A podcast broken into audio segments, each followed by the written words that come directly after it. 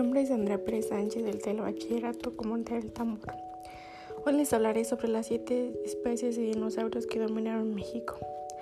Lo más interesante es que a partir de sus descubrimientos en Coahuila, México ha estado en el ojo del mundo como una tierra repleta de evidencia de los animales que en el pasado dominaron el mundo.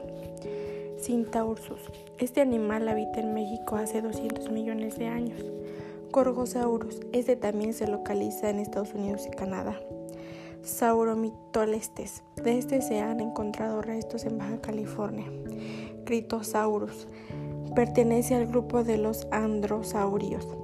Alamusaurus. Se han localizado fósiles de esta especie en Chihuahua y Coahuila. La Bocanía, hallado por primera vez en 1970 cerca de la formación La Bocana en Baja California.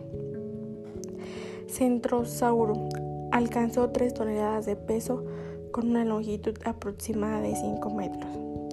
Estas son las 7 especies de dinosaurios que dominaron México. Gracias por su atención, los invito a seguirme en mi podcast. Hasta pronto.